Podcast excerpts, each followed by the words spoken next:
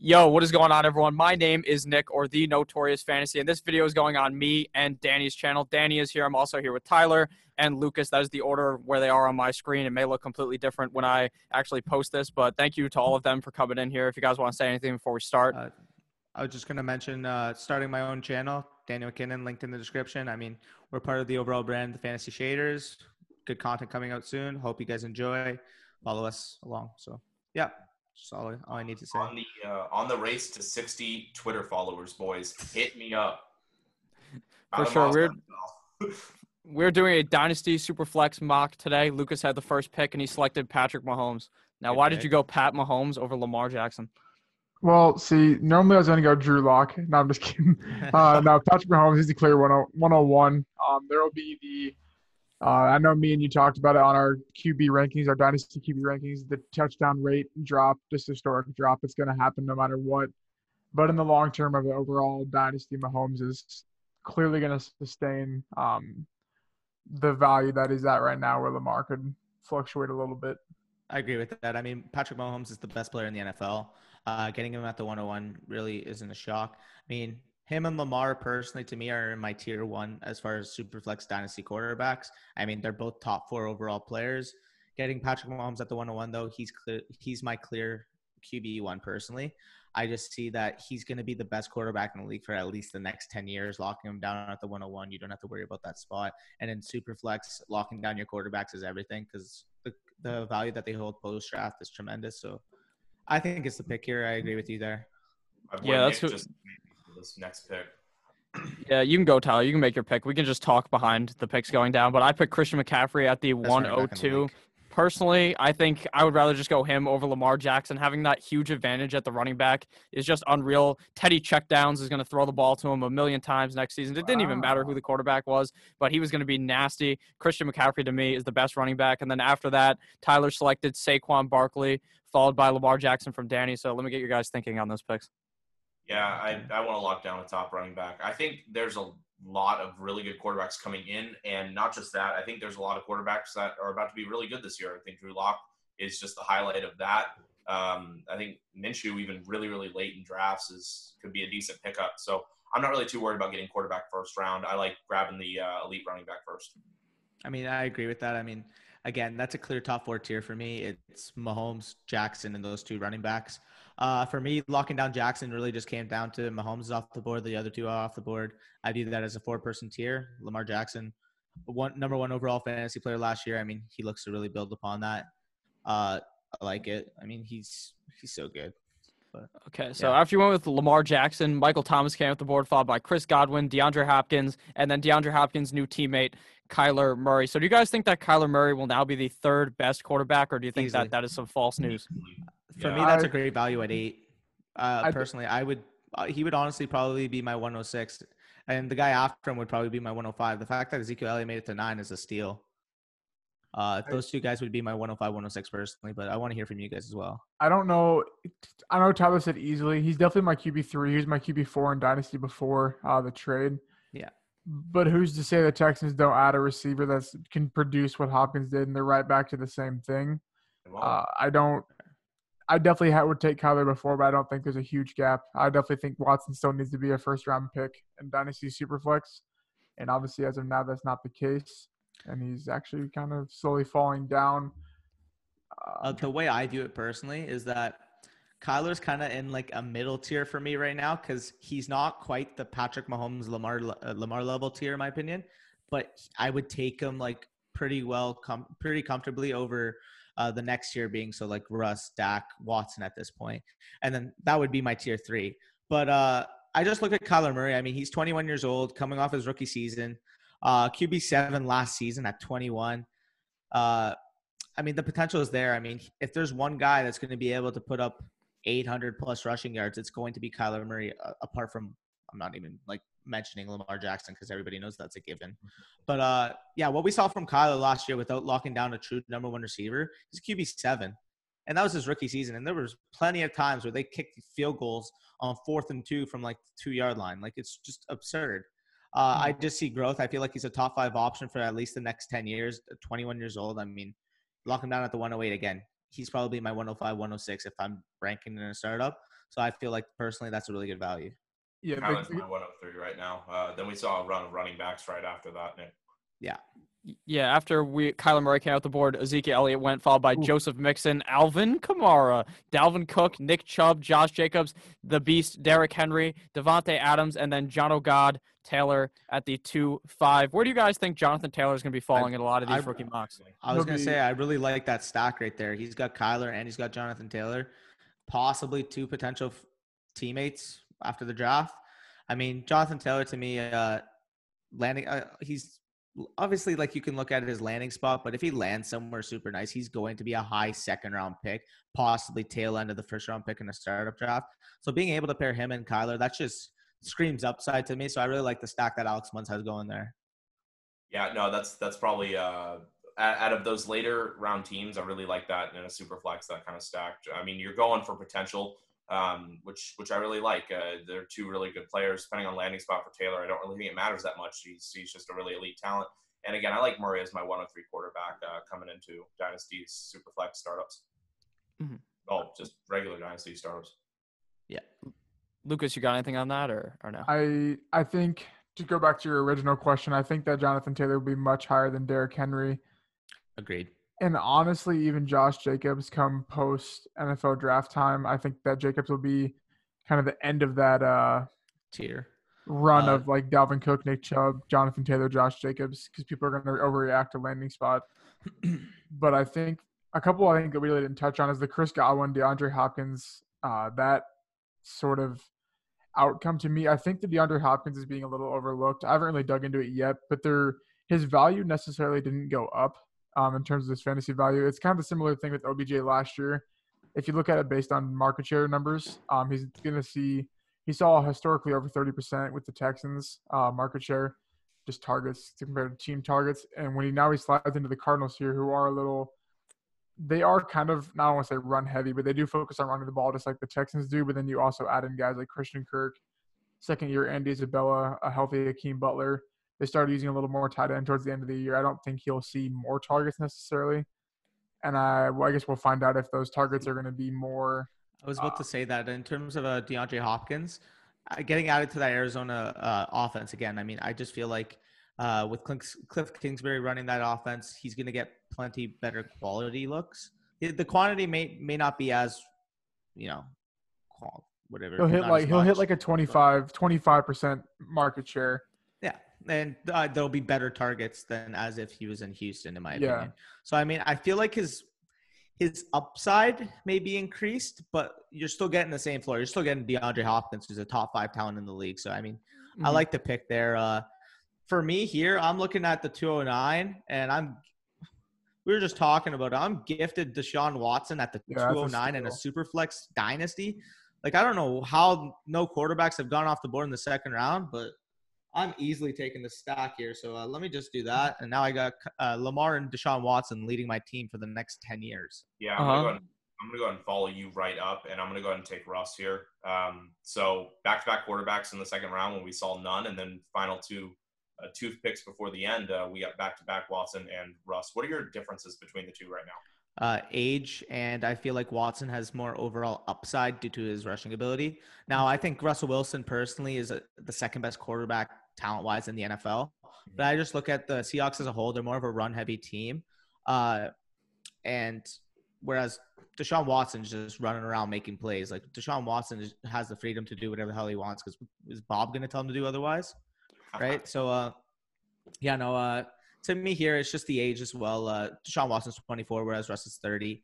Uh, it makes a difference, especially in dynasty. But you're still getting with Russ, you're still getting a QB one lockdown for the next six six years at least. And uh, I noticed we all went quarterbacks in a row, and I love it. Uh, Made- made me feel a super lot flex, you got to lock down the position.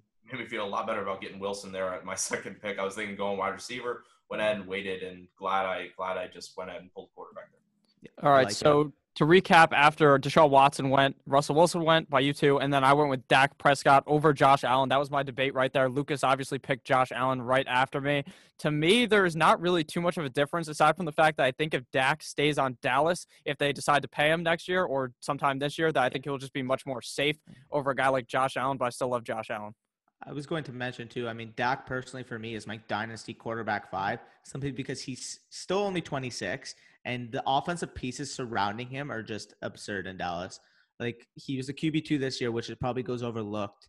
And um, in general, you got Amari Cooper locked down five years, 100 mil. You got a young talent in Michael Gallup. Still got Ezekiel Elliott locked down long term, and a good offensive line. I mean, give me Dak. He's coming off his best season as a pro. Still has a good rushing upside and Dallas is going to pay him like they have to. So uh, lock him down at 211 there. It's really good. Similar with Josh Allen, young quarterback, good rushing ability. Uh, offense has just acquired a talented wide receiver. I really like the pick. Good upside. Uh, just want to hear your thoughts on your own pick as well. Yeah, I mean, I think it's he was. I mean, I don't know where he finished last year as quarterback, but his rushing ability is going to keep growing. He had a Stefon Diggs, which is only going to open up that rushing attack more. John Brown is still there for the deep threat. I think they're going to add a running back through the draft, uh, maybe the second wave of free agency. I don't know why we these four quarterbacks should not. There should be like maybe be one of them uh, high second round pick towards the end mostly. of the second. Yeah, but Yeah. like Deshaun Watson needs to be an end of the first round pick. I would say Rush. I don't want to say should go last, but I think just my preference. I would put him last in that group of four. just because of age, especially. Yeah, but I mean opinion. that it's completely subjective to how you're going to build your team. But I think that those four guys, they need to be at least. I mean, like Leonard Fournette went above them. The guy might Yeah, even might hold out next year when they come to the contract agreements. He had he had like barely just saw he finally just saw reception receiving work. Who's to say that's going to continue with a new coach? Even a guy like Derrick Henry, he's had a franchise tag. Who's to say he's not going to hold out without a contract? Um, I think I just look at it a little more safer uh, in general. And you just took the second rookie running back off the board with D'Andre Swift.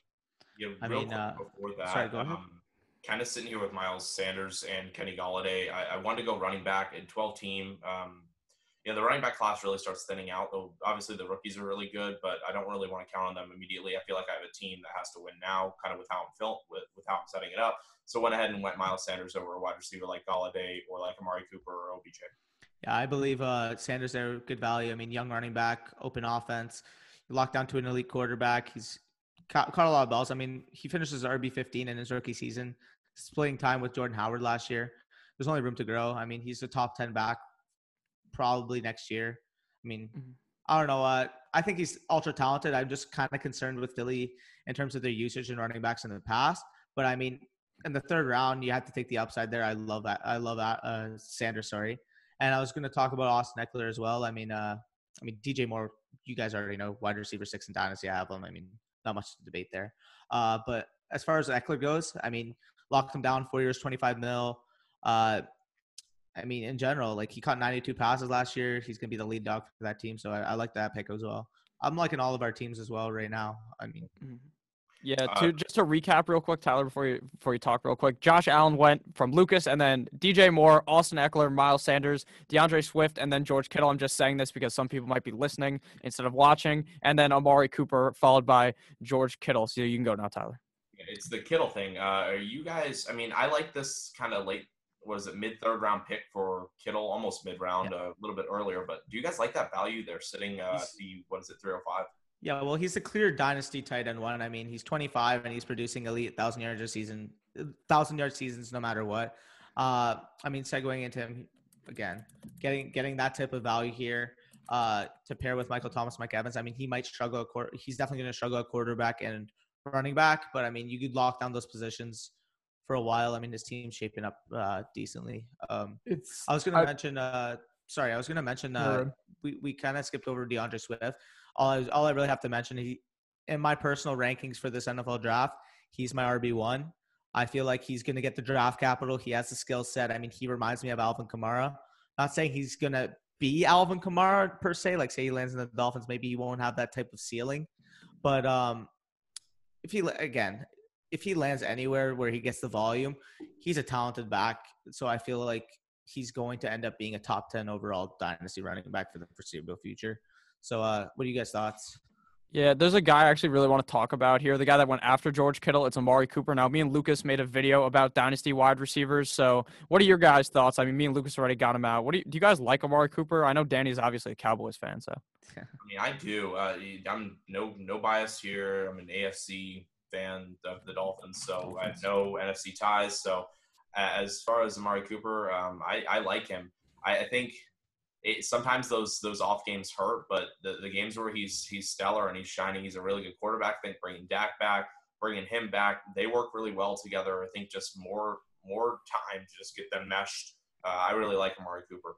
I agree with that. I mean, uh, right after him, we saw Travis Kelce go off the board. To me, that's too early uh, in a dynasty simply because of his age and the other players I like on the board. Personally, he's my dynasty tight end three simply because of uh, what I see with Mark Andrews in terms of his age and his upside. Uh, whereas you can get Mark Andrews in the fourth round, and it's a much better value for me. So to me, Kelce's going to present you really good current value, but in the future, I mean, I I'd much prefer a guy like Andrews in the next round. So uh, while he's yeah.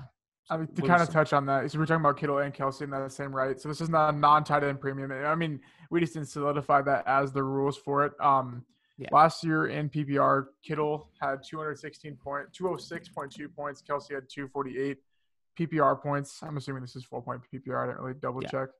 Um, yeah. As of in receiver rankings, that would have ranked Kittle as the wide receiver 22 with Calvin Ridley behind him, but obviously Ridley would have finished higher if he didn't get hurt. And same, thing, same thing with Kelce t- or Kittle too. He missed a few games. That's true. I mean, but Kelce would have been the wide receiver six.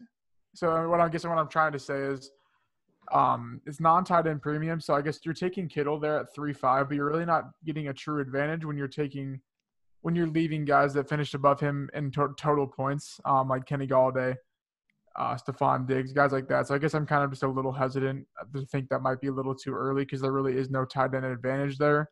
When in a overall sense of it, you're losing like total points, if that kind of makes sense. It gives you a positional advantage though, because in terms of Kittle towards the rest of the field at tight end, you're getting a 25 year old, thousand yard receiver for the next eight years at the very least. Whereas like the rest of the tight end position as a whole is kind of like wishy washy.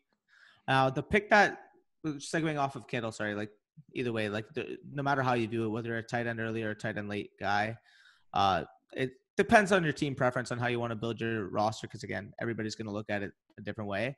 Uh, we saw DK Metcalf go off the board at 310. Now, what are your guys' thoughts on that? Little early. I mean, I, I was sitting here uh, at the 303, yeah. and I was thinking, do I go Sutton, Golladay, or um, Miles Sanders? Or do I go Amari Cooper? So those are the four in my mind. The only other one that's gone off outside of my Miles Sanders pick was Amari Cooper. So I'm kind of surprised that he went DK over um, over Golladay or something. But well, here let's let's look at it this way. Okay, would you take straight up trades DK for OBJ? Who would you take? Odell. OBJ. In, okay, Kenny, Kenny Golladay. Galladay. Golladay. Golladay. Sutton. Yeah. Sutton. Sutton. AJ, AJ Brown. Brown. AJ Brown. Stefon Diggs. Yep. Keenan Allen. They take all of them over. D- yeah, DK's more of a five six type of guy for me. Where like I would he's, cut he's it in the off, Terry McLaurin range. I would take Gallup over DK. Yeah. Mm, I would take Woods over DK for now. Uh, I would I would take DK, but they're both in the similar f- round five, round six type range yes, to start. Uh, yeah, DK's just younger. I think that's why yeah. he get get he's, the edge there. He's 22 with thousand yard upside, but I would rather get a 24 year old who's proven it so uh, that's just my thought. I mean, DK has tremendous upside, anyways, but uh, third round's a little too early for me. He, he followed it up with. Sorry, go ahead. stone stealing. Like yeah. they're he's a thousand yard upside, but that's also a ceiling. There's no way he's going over that. Just the way their offense runs, and Lockett is still the true wide receiver one. So that is that's the what the wide receiver threes nine off no ten off the board. There's no way.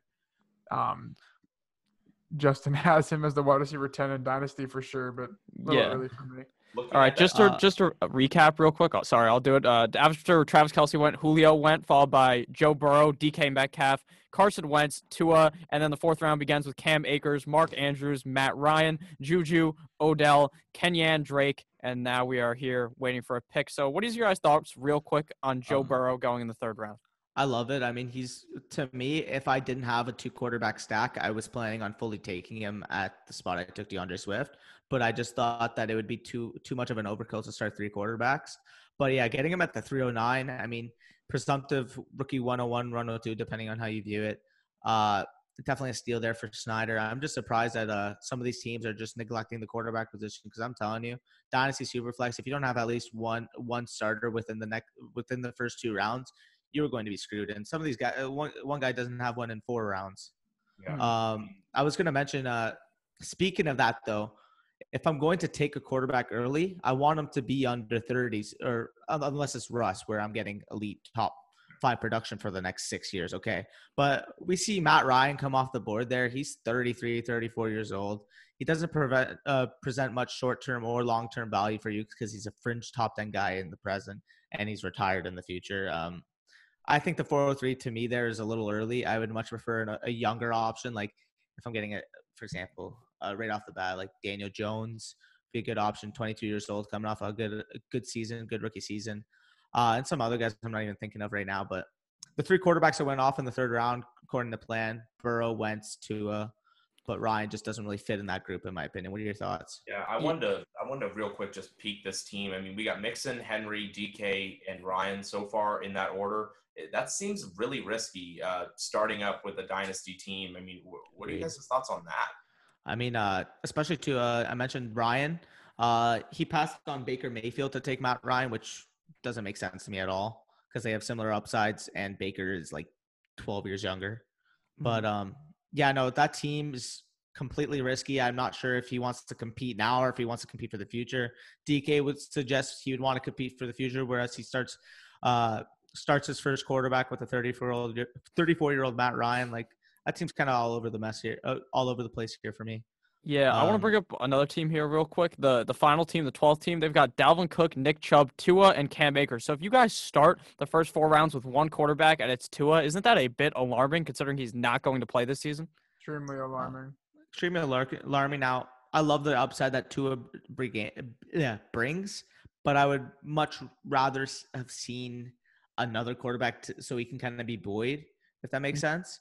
Like if he were to have gotten uh, a Baker Mayfield and then took Tua on the turn, at least you got the quarterback one and can have Tua recover for the year. That's my thought. I mean, as much of a Cam Akers fan as I am, I really think like Cam Akers was a, a good pick there. S- needs to be seen where where his draft capital is going to end up, but Uh, Danny, you should pick. Oh yeah, yeah. Uh, over over Kenyan Drake and Aaron Jones. Because who's to say Akers even going to get a starting role now that the Falcons filled their role, the Texans filled their spot, the Dolphins filled their spot. You Not not long term, but I don't think anyone. If you were offered Cam Akers for Kenyan Drake, the starting running back for the Cardinals, I don't think you would hit ex- except for that one. you wouldn't.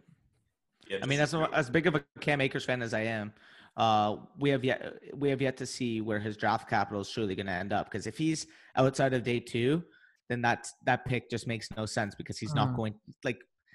You can't argue analytics. He's not going to get the opportunity as he, if he's a fourth rounder or later back. Now, if he's round two, round three, depending on landing spot, I mean, he could be worth the pick. But you got a guy, Kenyan Drake, who just signed the transition tag with one of the best offenses in the NFL. Uh, you're buoyed by a number one top flight receiver and a great young quarterback. I mean, I think that's the pick there. If you're going running back, but again, given his quarterback situation, I would have much preferred him double dipping at the quarterback position and grabbing a guy like Baker Mayfield to pair with his Tua. Yeah. That's Yeah. just my thoughts. So Danny's playing sniper here today. I just took Sutton uh, with the four. Was it no the Four or nine. Four or Uh, nine. it's really between two guys for me, but uh, I'm sure you'll probably go with the other one here. you bastard. So, Okay, Snyder. so so here to, that was to, to recap real quick. After Odell went, it was Kenyan Drake, Kenny Golladay, Aaron Jones. The Danny's on the clock goes with Courtland Sutton. Tyler goes with AJ Brown, and now it is my pick. So you guys can talk now, and I'll make my. Yeah, I take Sutton over over Brown most days, um, except uh, the days where I'm sad and don't like myself. So Sutton's my just a bit higher than Brown right now. Uh, I think he's a little bit safer. Um, I, I I wish I could have had him there, but I, I'm content with AJ Brown here. I mean, they're so close to me that like I, I just mix them up in my drafts at this point. I mean, they're they're neck and neck in terms of my ranking. I still got to finalize my dynasty wide receivers, but they're they're both kind of in that tier two next to guys like Amari Cooper, Odell Beckham, Juju, uh, Kenny Golladay. They're kind of in that same tier for me. Uh, so getting either either or there was really pretty easy for me. Mhm. My dynasty wide receiver one at the 409. I mean, good fit there. Oh, great pick with Ridley there by Lucas after I Diggs. think the only thing I have with AJ Brown is I don't think the other guys that are going to fall here, like Ridley, Allen Robinson, even like Terry McLaurin, those types of guys, I think are with AJ Brown. I don't really know, I guess, what you're expecting for a, a career outlook. Um, to me, Tannehill is there, but he's not going to produce on the level he did last year. There's just no chance that sustains um, just in terms of efficiency, um, yards per throw, all that, all that stuff. Um, and we saw last year in the big time games, AJ Brown could not get open against man coverage, and they are not looking like they're going to add another receiver. So who's to say he's not going to draw man coverage every game? And I don't think you want your wide receiver one on your dynasty team to not be able to be consistent. It's kind of the only Um, the only pause I have with AJ Brown at his current ADP. I Mhm. personally, I I don't know. I mean, when I watch AJ Brown, I just see a freak of nature who, with the ball in his hands, can absolutely take anything to the house. I mean, he's just he averaged like almost 20 yards per catch last year, which is just insane to think about. Uh, he's just a dynamic playmaker with the ball in his hands. Him and Tannehill really showed a rapport down the stretch. Regardless whether uh, Tannehill's going to keep those efficiencies up, AJ Brown's clearly his number one wide receiver. Uh, in an inconsistent first half of the season with Mariota under center, second half of the season belonged to him. So, um, I mean, Courtland Sutton's a much safer safer pick, I will say. I mean, playing for the Denver Broncos, got his quarterback Drew Lock for the next ten years, uh, and it's coming off a, a great season. I mean, he was fantastic last year, really consistent player, uh, stealing fantasy drafts. But uh, those two guys are really comparable for me. So, just depends what you want to go there. This time, I just felt like taking Yeah. Sutton personally. Yeah, so minor panic there on the clock. You guys don't see it because the shades hide it well. Um, I was sitting here with Thielen, Keenan Allen, uh, Cooper Kupp, TJ Chark, and I was thinking whose quarterback situation is probably the, the best, at least. Terry McLaurin. And, and I, I wanted to go Thielen there. Uh, Keenan Allen scares me. I, if they even if they get Tua, he won't be uh, effective at least until next year.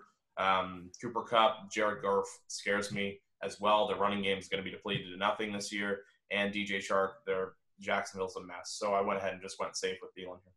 Yeah, real quick to recap, after Courtland Sutton, AJ Brown went, I went with Stefon Diggs. Diggs. Lucas went with uh, Calvin Ridley, Allen Robinson, and then I went with Baker, and then Tyler went with Adam Thielen, like I said. And I was stuck in the same predicament, trying to pick a wide receiver. I wasn't sure if I wanted to go with Diggs, Ridley, Robinson, Keenan Allen. I was looking at all of them, so I just said, "Fuck it, let's go with the new guy in Buffalo." And I went with Diggs. I figured maybe Lucas would pick Diggs because he picked Josh Allen, and he was going for some type of a stack move because that's just an alpha move, something I like to implore in my drafts. But uh, what do you guys think about Baker? I love it. It's a I love it. I mean, I would have taken him at 401. Mm. Uh, I, I, it's a good value. I don't think I'll have him on many teams. I like that Dobbins pick. I was thinking about that at the five one. Uh, but you, I think you have to take him there. Uh, let's look at the other quarterbacks that are available. I mean, it's a clear drop off. You got the Goff, you got It's definitely Rodgers is inconsistent, and people still seem to draft him for some reason. Goff, I think Goff and Baker, and I mean, I'm going to say Winston because I'm a Winston truther, are on the same He's- level. I think I Dar- wouldn't take Winston even close to them simply because we don't know the, the situation he's Yeah. going to end up in yet. Yeah, I Uh, would have taken Winston a thousand times right there, given he was the Tampa Bay quarterback or like the Chargers Yeah. quarterback right now. But with him not knowing what team he's on, you just have to take Baker there. I feel like.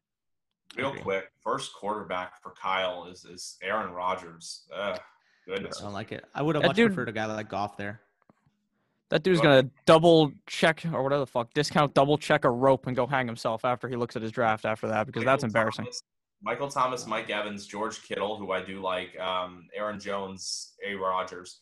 Aaron Jones and Aaron Rodgers being your running back one and quarterback one, it, it hurts. I think your wide receiver crew is, is looking good, but you know the quarterback situation is going to be a mess, and you'll realize that quick. Yeah, Yeah. Tyler, quick question here for you. Why did you think about just going one quarterback through five rounds? Do you not feel like that drastically Yeah. makes your team worse? No, because I think by the time the turnaround comes around, I'm still going to get a guy with a similar value. Uh, I, I, it, it pains me to want to go with any of the guys that were remaining. So I went ahead and locked down my second wide receiver. So I kind of have my my complete starting lineup right now. Um, I'm looking at grabbing quarterback on the come around because I still think the same value kind of guys are still going to be sitting there.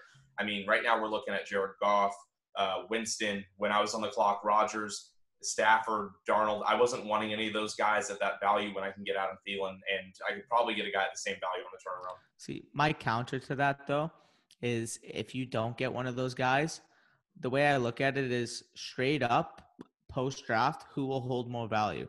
Will it be Adam Thielen or will it be Jared Goff? To me, it'd be clearly Jared Goff. In terms of if you need a quarterback, it's going to be much harder to acquire Jared Goff rather than if you need a receiver trying to uh, grab Adam Thielen. That's just my point of view. I mean, Adam Thielen's still going to be a thousand yard receiver. He's still locked down to a good quarterback for a few more years. But uh, personally, there, I, I did think you had to grab Jared Goff. But that's just my point of view. I mean, we all build teams differently. So looking at um, my boy Real Deal Fantasy, uh, love LQ over there. Um, I like his team so far. Godwin, uh, the the running the running back's just a mess. Yeah. But Godwin he waited too long at quarterback, in my opinion. was that He waited a little bit too long at quarterback, in my opinion, because uh, as much as I like Jared Goff, I wouldn't want him to be my quarterback one for the long term. I, I would much rather him as a high end two. Uh, that's just my thoughts. But uh, I mean, again, everybody builds teams differently. Heck, there's quarterbacks that come out every year, so I mean, we'll see. But that's just my thought. Wide receivers are coming together really well for him. Fournette though stuck as his only running Yeah. back currently. I don't like that. I don't either. He's gonna get traded. It's gonna happen. Like I just look at it like in terms of would I'm would I rather have Fournette or Ekeler, Sanders, Swift? I would much rather the the three latter picks simply because of age, simply because of like I'm sure about their contracts. Whereas Fournette's up for next year, does he sign back? Uh, in general, I just don't think Fournette is a, a very good running back. Period. So I don't think he's going to get that second contract like a guy like Zeke or uh, one of those any of those other backs would. Yeah, I I mean, Uh, last year he only had three touchdowns, though. You don't think that that really boosts him up if he scores like six? But he also caught 76 passes, which I don't think that's going to happen whatsoever. Because he's just he's not a good pass catching back. They just force fed him 100 targets because they had absolutely nothing going on outside of Chark because the receivers got hurt. Uh, I think with a with a, a ugh, with an emphasis on those guys coming back, uh, and with Chark's added progression, uh, I think his targets are going to go down. And in general, I just don't think they've made enough pieces. uh, They've added enough pieces to their offensive line to really increase that touchdown total. So I mean, he could be good short term, and like if I'm drafting a season long draft, it's a much different outlook. But if I'm taking him in the second round in a, in a dynasty draft, I just not comfortable doing that whatsoever. Yeah, I, I 100% understand that. So after I went with Baker, then Tyler went with Adam Thielen, and then Danny went with J.K. Dobbins, followed by a three quarterback run of Aaron Rodgers, Jared Goff, Danny Dimes, and then DJ Chark, and then CeeDee Lamb, first wide receiver off the board. That is a rookie. I know Love it. Danny's feelings about CeeDee Lamb. Does anyone think anyone is better than CeeDee Lamb in fantasy? No. Uh, rookie wise, well, Yeah, that's what I clarify mean, obviously. Rookie wise, uh, I do not. Uh, Jeudy is probably the closest, and I honestly believe that Lamb's in his own tier. I think Lamb, um, Lamb, Swift, and Taylor are kind of the, the three set at the top. Um, Along with the quarterbacks, yeah. uh, yeah, along with in a superflex league, obviously the quarterbacks as well. So um, yeah, no, I love the Lamb pick. Uh, looking at that team, that was a needed move. Um, kind of just uh, how they're they're laying out their team. They they they've stayed young, uh, even with some of the veteran players. I kind of like their team forming up right now. Yeah, for sure. What do you guys think about Daniel Jones and Dynasty? Do you think that he will be the long term option for the Giants, or do you think that he will just pitter patter off because he can't hold on to the ball?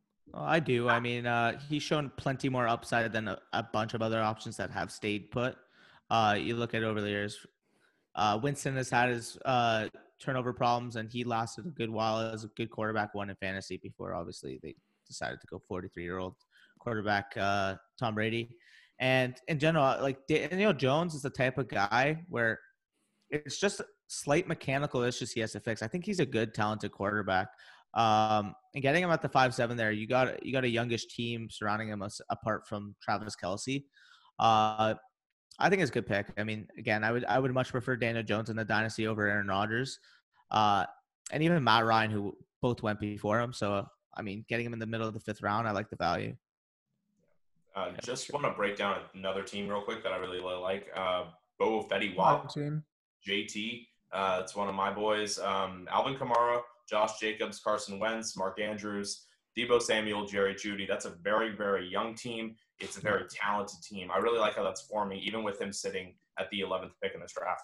I like it too because the whole goal. See, my whole goal in uh, dynasty startup basically is to draft a team that are similar in ages so that they can all hit their peak at the same time.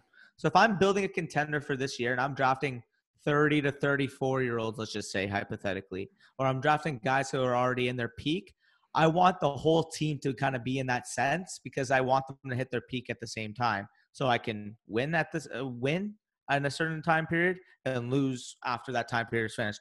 Or if I'm rebuilding, I don't want to draft four 21 year 21 to 25 year olds and then just randomly mix in a 33 year old. Like it doesn't make sense to me.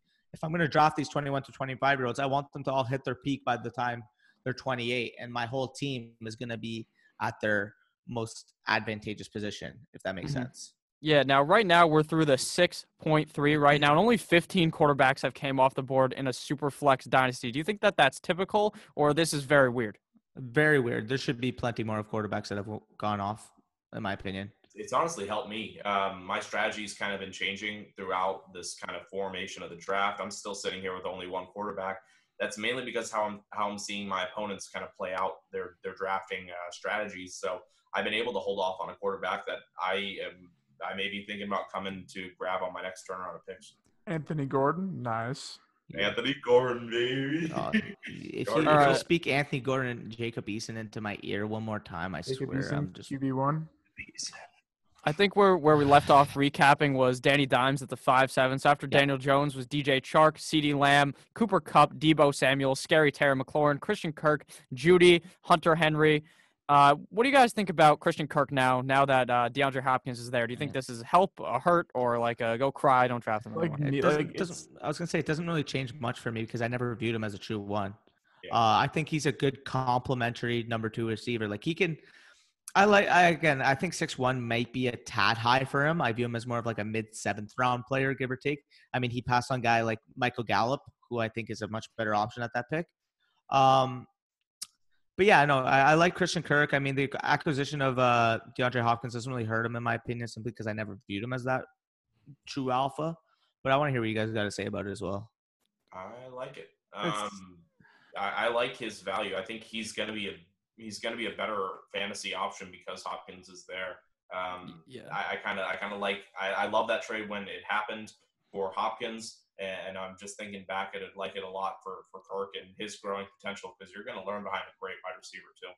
Yeah, for that. sure. Once Larry Fitzgerald decides to enter the retirement home, maybe five years from now at this point, Christian Kirk stonks could go through the roof. So that's very good for him. So after Kirk, I said Jeudy, Hunter Henry, Marlon Mack, and Melvin Gordon. So I have not made a video on this. I have not talked about this yet on my channel. What do you guys think about Melvin Gordon in Denver? We'll start with Lucas because he's a Denver fan.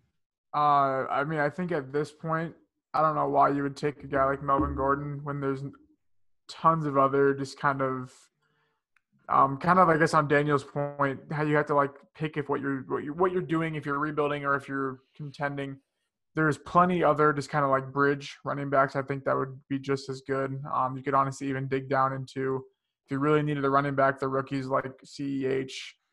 Honestly, AJ Dillon now has seen a bunch of love that I think some teams going to kind of buy into that. I just don't. I think this is too early.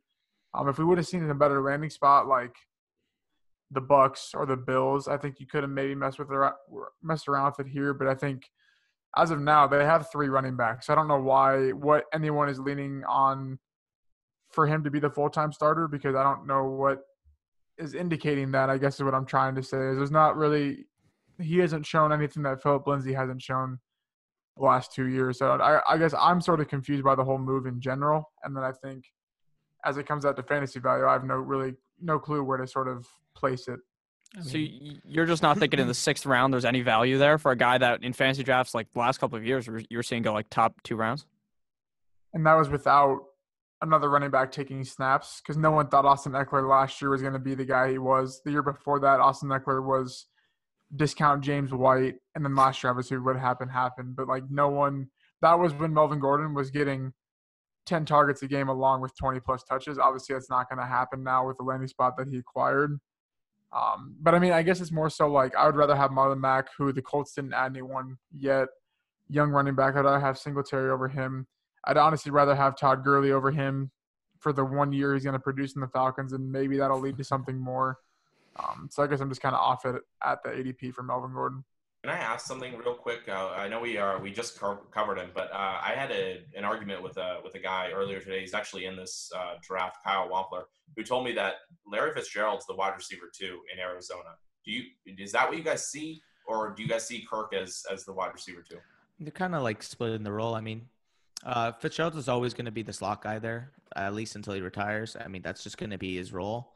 Uh, now, I feel like Kirk is still going to get plenty of uh, volume simply because I, I think with the pace that Kingsbury runs his offense at, there's plenty of pie to go around. Um, I mean, again, like Fitzgerald's going to be, be a 40 50 catch guy this year. Uh, I don't know. Again, I still like the upside of Kirk long term, and Fitzgerald's not going to be there for too long anyway. So, what do you what do you mean by the wide? Like, what does he mean by the wide receiver two? Like in terms of like snaps or like stats or like, what, I guess what are you trying to? Targets yeah, and sacks is probably what he was talking about. Um, I, I was I was more leaning Kirk. I think Kirk they'll they'll kind of run with his potential. I, I don't think they'll phase out uh, Fitzgerald. They have the respect for him, but yeah. I, I don't know. I think um I think Kirk's kind of the second second guy there to to Hopkins now. I agree. Yeah. I just think uh, the role, the role they kind of play, I think with Fitz, I think Fitz will still see that 100 targets, uh, just because he will play the slot, like you said. I think Kirk is now with Hopkins there. I just kind of have a little concern about what role he's actually going to have because he's not obviously going to take um, targets away from DeAndre Hopkins. I don't think whatsoever. So it's just kind of interesting to see what they're going to do there if they are going to move Kirk to a full time slot role, um, or kind of how they're going to approach that. I agree.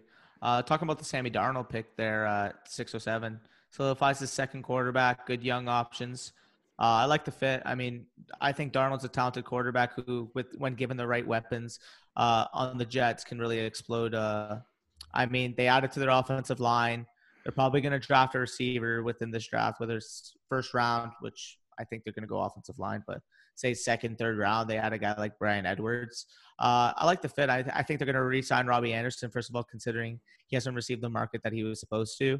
Um, yeah, no. What are you guys' thoughts on Sam Darnold there? I think it's a good value. I, I love the value. Sorry, because he's just so safe. I'll, I'll just talk quick about it. I don't like Adam Gase at all. I think that that guy's a fucking dumbass, and I mean everyone knows that. But I think he could be safe for the future. I don't think he ever has potential to grace the top twelve. I just don't think Sammy Mano is that good. But I think he's obviously a safe quarterback two. I mean, I'd more prefer for him to be my quarterback three. But obviously, you're never going to be able to get that. So. Agreed, especially in the Superflex dynasty. Now I'm at the pick right here, and I'm looking at Keenan Allen, who's been a, a, wide receiver one for the past four years. There's just no way I'm passing him up here. I mean, quarterback change or not, he's still a talented wide receiver, and the roster I'm looking at that I got now is definitely a contender in my eyes. I mean, I'm young at running back, which might be a concern. But uh, what are your guys' thoughts on Keenan Allen? I think at 609, that's an incredible value. Yeah, yeah, he, he's pretty good there. I mean, obviously, I was considering him. You know, what is it? Uh, almost 20 picks ago, right? Around yeah. there. Quick math. 503. Yeah. So I, I, was I was considering there. I like the pick a lot. He, I think he has to be right after like that Allen Robinson, just like Tyler was saying. I agree. Um, I don't know why DJ Chark, who showed like two games of what he could do. Honestly, even Kirk, two rookie receivers with no landing spot. Um, Tyler Moss with a fantastic pick there. Yeah, I was gonna say Drew Lock was a great pick there as well. Well, I had to go young. I mean, I did. Okay, so guys, if you're just listening and you aren't watching, you got my I, guy too. Um, I drafted Drew Lock here at the six ten. Um, I drafted Russell Wilson at the two ten, so I, I, wanted a more younger guy. I think it's a great fit for my team. Yeah, I like it. Uh, segueing off, uh, Tyler Boyd, Michael Gallup. I mean, two other guys I was considering uh, at both this pick and my upcoming 704. So uh, snipe, snipe. But uh, yeah, no, the great value is there. I mean, two young emerging receivers coming off thousand yard uh, thousand yard seasons. I mean, sky's the limit there. Uh, definitely ones I was also considering. So, what are you guys' thoughts? I mean, I mean, just my team in general. I guess you could kind of look at I my four. I went QB QB four receivers that all finished in the top twenty five last year, who are all young, yeah. who sooner rather than later are going to be the number one wide receiver I think on their team not number one wide receiver, but they're going to see number one wide receiver numbers or possibilities. Um, Calvin Ridley's only going to skyrocket without Austin Hooper. The splits just show it in general. Michael Gallup is much better with Amari Cooper. We all know Amari Cooper is going to get hurt for half the season. It's just how it works. Blue and, not. And then you add Allen Robinson, who is just a consistent target hog. Um, I know our mock draft we did, we had them getting KJ Hamler in round two for the Bears but that's not going to take away targets. I would compliment him, uh, if anything. I, I don't I think uh, if they get KJ Hamler, I feel like he's more so of a guy who's going to get his five targets a game and just stretch the field. Mm. Allen Robinson, no matter what, is going to be a target hog. As bad as here, sorry, I'm just going to cue up my guy in case I miss my pick. uh, as bad as Trubisky was last year, and as bad as we think Nick Foles might be, he's an upgrade over Trubisky. So I mean, he had his guy in Philly and Alshon Jeffery. Alshon, uh, Allen Robinson can play the Alshon Jeffery role for Nick Foles, big target guy, uh, coming off a thousand yard rece- uh, season, top ten receiver last year. I mean, I think it was a great fit. So I want to I want to quick talk a uh, conundrum with my pick again. Uh, so these wide receivers, most of them are really really close in my eyes. Um, Tyler Lockett and DeVante Parker are both 27. Uh, so that's kind of surprising. DeVante Parker is a lot older than people people kind of lay him out to be. So when I was sitting there with that pick, those were my two guys I was kind of floating back and forth on, and I just wanted to make sure I grabbed uh, a guy who I think will will just be a little bit more productive than DeVante Parker in my opinion. Yeah, for, sure, for sure. I'm just gonna make sure I get my pick. So. Here we to go back to recap real quick. So after uh, Daddy went Keenan Allen, Tyler went with Drew Lock. I went with Tyler Boyd, and then Lucas went with Michael Gallup, and then Todd Gurley to begin the seventh round. Then I went with David Montgomery.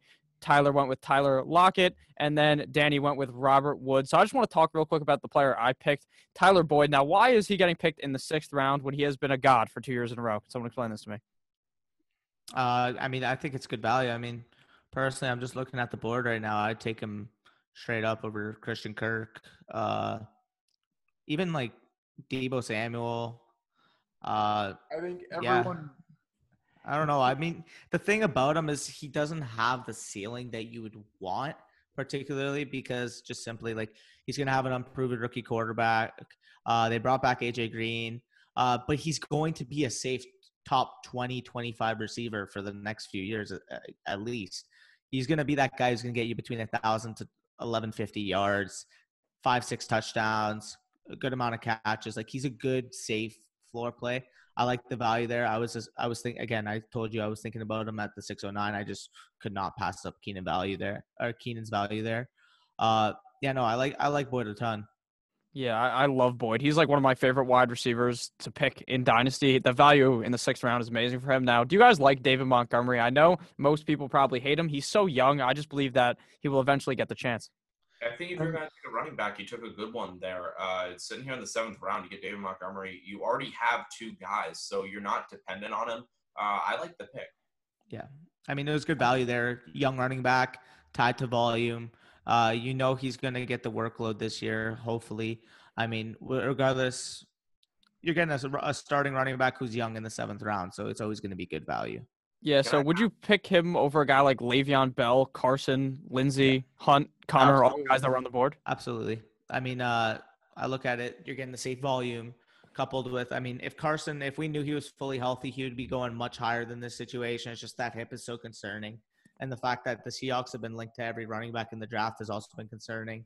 So, uh, you know, I definitely like the value of Montgomery there. I much prefer him over the other options that were given. Uh, Okay.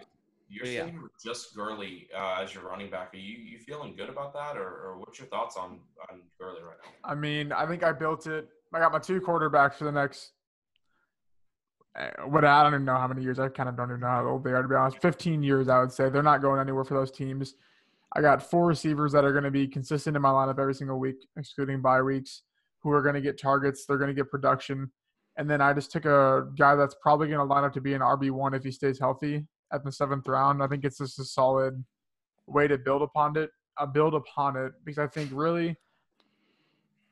I mean, I don't want to say that's like it's a, it's an interesting strategy, but I think that you can find running back, um, consistent streamers in dynasty leagues or in ways you can cycle in running backs pretty easily based on opportunity. But I think it's kind of hard if you don't have any receivers to just throw in guys that are going to see ten targets a week. Um, I don't know. Well, I I was mean, going to mention too. Uh, this is a, a, a two wide receiver, uh, two flex type of league. So I mean, all those guys are going to be in your starting lineup every week. So I mean, mm, at that point, I mean, for your receiver picks, there were no real running back values on the board that you could have taken over those receivers, particularly. Yeah, I mean, So, I'll I gladly take I'll gladly take my wide the wide receiver 22 overall as my f- second flex. I guess is what I'm trying to say. I think it's just it's just a safe strategy. Um, and I mean, I'd rather have four consistent wide receivers than J.K. Dobbins. Who knows if he's going to be the starter? Cam Akers. Who knows if he's going to be the starter? Melvin Gordon's sharing with two other guys right now. Marlon Mack doesn't even catch the ball. Like I think it's just, there's definitely more that played into it just than that. Um, and I'll just take Anthony McFarland in like the tenth round, who's going to steal the job of uh some team. hmm Yeah. What are you guys So thinking we- about? Oh no, you can go, Tyler. My bad. Oh, I was just gonna uh, jump on just uh, analyzing one more team here. So Snyder, 86. Uh, I like uh, Elliott at the at the value he got him was incredible. Crazy value. 109. I mean, he's my 105 in a super flex. DeVante Parker, great value. Joe Burrow was a good pull. Um, he also got CeeDee Lamb. He got Juju Smith-Schuster in the fourth round. Marlon Mack. His team's coming together really well. You guys like that team? It's a good team. I mean, uh, I would have rather him have gone uh, a guy like Darnold or Lock at his Mack pick personally, or have got I just gotten a, another quarterback earlier because I feel like at this point you're kind of at the washy range where like a guy like Garoppolo is going off the board. Uh, I don't know. I, it's a good team. I mean, again, he could always find a, a quarterback to, to complement Burrow. Uh, but yeah, if, if I was in that position, I personally would have locked down a, a, another quarterback before this pick. Yeah. Now, guys like Ryan Tannehill and Jimmy Garoppolo go back to back at the seven, seven, seven, eight. Which guy would you prefer there? To me, it's Ryan Tannehill by a million. Easily, easily Ryan Tannehill.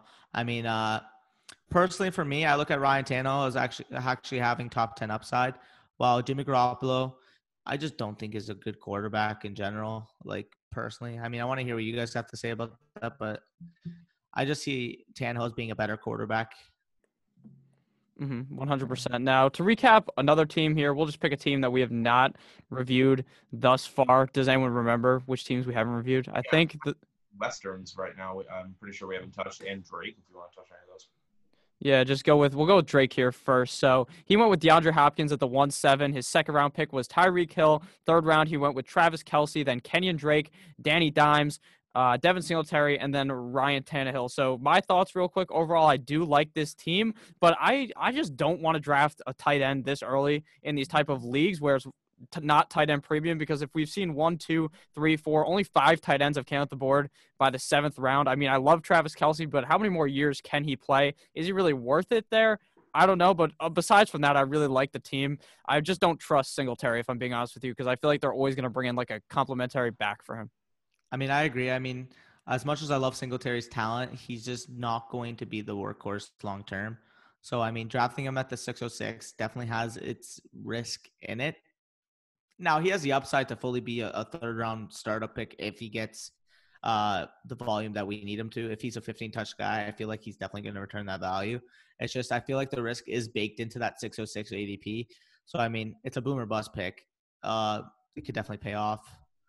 Um, because if we knew he was getting the volume, he'd be in that Miles Sanders type of range simply off of talent. Mm-hmm. I don't know what you sure. guys thoughts on that. Anyone I else? mean, he, but say he's not. I mean, I don't think it's a bad pick because obviously he's young. He'll have opportunities. Even if some, I don't know, like Melvin Gordon was being linked to there, they offered him a contract. He ultimately went to Denver. Say they get like an AJ Dillon in the draft, or say they get a Zach Moss in the draft. He's still going to see enough pass catching work to where I think he, even at age 26, 27, he'll be a good pick in the sixth round.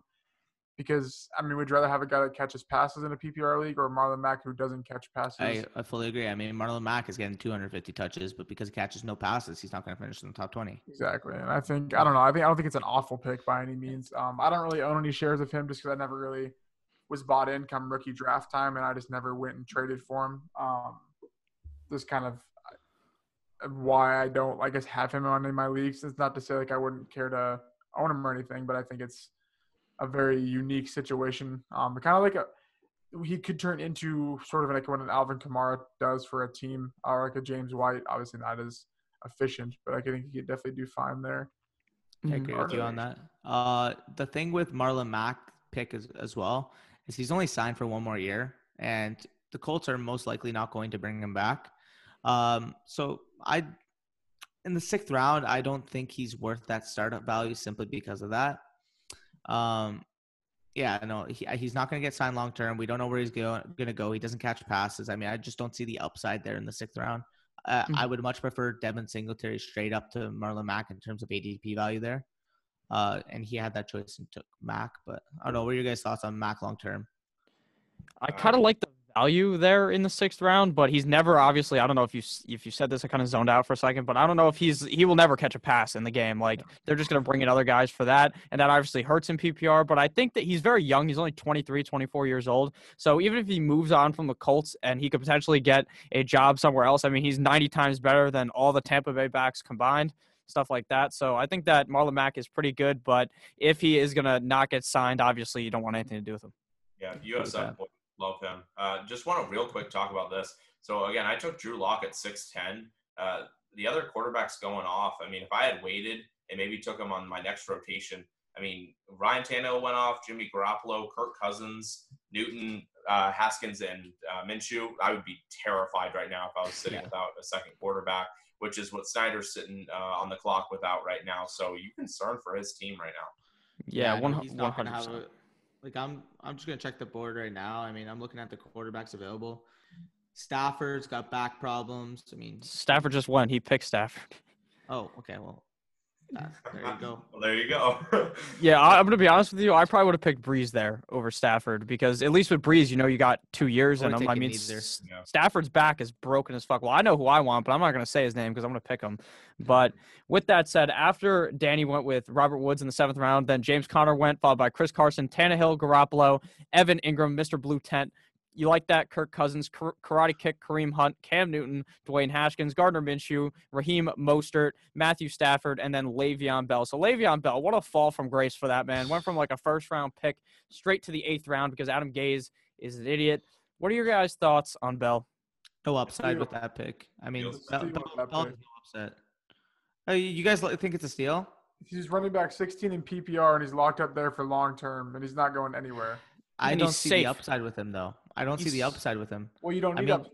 He's a running back 16 and he just took him as probably like what the 30th running back in the draft. I mean, would uh, no- if you ask me straight up who I'd rather prefer, him or Mostert? I mean, obviously he didn't have that position, but I would take Mostert over him. D- You're fucking crazy. What? I, I I, would. I guess what, I, what we're trying to say, like, there's no upside with him. what do you? He's running back 16. Okay, but that he's never going to be a top 15 back again. Like that situation is Why? a mess. No, that he could easily be one. Mess. Why that would he? situation's a mess. He had The running- 300 touches last year and did nothing. Yeah, he was. Like, I don't know. 300 touches. He was the RB 16. Robbie Anderson leaves. They're going to run the ball more, and they're only building up that O line. They've signed five offensive linemen, and they're probably going to draft one. Yeah. Adam Gase leaves. Say they add any coach, it's it's only going to get better for him. Yeah, they were also without Darnold for multiple games, which obviously hurts their team. Even though I don't love Darnold necessarily as a talent, obviously he's better than whatever trash can they had in there. And I think that Le'Veon Bell was very safe every game. I know he never put up those numbers that you wanted from him, but he was a guy catching a bunch of balls every single game. I know against Cleveland, he probably caught at least 30 passes. They were just dumping it to him every single time. So I think that Le'Veon Bell was a good pick there, but I, I don't know. I don't, I Uh, don't see mean, how you can your RB, that. As your RB three. I mean, I guess, but uh, again, I I wouldn't. If he was my RB two, for example, I would not feel comfortable. I mean, okay, so say say you got offered Raheem Mostert for Le'Veon Bell, you'd take that. I would take Mostert. I wouldn't. Would I would. I would honestly Not take at Mostert. all. I'm tied. I'm tied to a good line. I'm tied, and I'm tied to a good uh, offense for the rest of Yeah, this. yeah, but you're tied to uh, a backfield deal. that's cluttered. yeah. Okay, but Mostert's the first of all. Uh, what's it called? Tevin Coleman's done after this year. Uh, and the other running backs. I mean, Raheem Bre- Mostert. Jerick but- McKinnon, God. They're both off contract. Raheem Mostert's what, 26, 27? It's most likely they bring back him as opposed to Tevin Coleman, though. I don't know. I'm just not a big Le'Veon fan long term. I mean, you're getting a 30 year old running back who's tied to one, easily the worst situation offensively in the league. Yeah, and I he's would- running back 16. Yeah, but yeah, in PPR because he's catching like 100 balls because all they did PPR was dump it down to him. Yeah, all but they I, did was I, dump it down to him next last year. I would rather have Damien Williams than Raheem Mostert. I would rather have Damien Williams over Le'Veon Bell as well. No.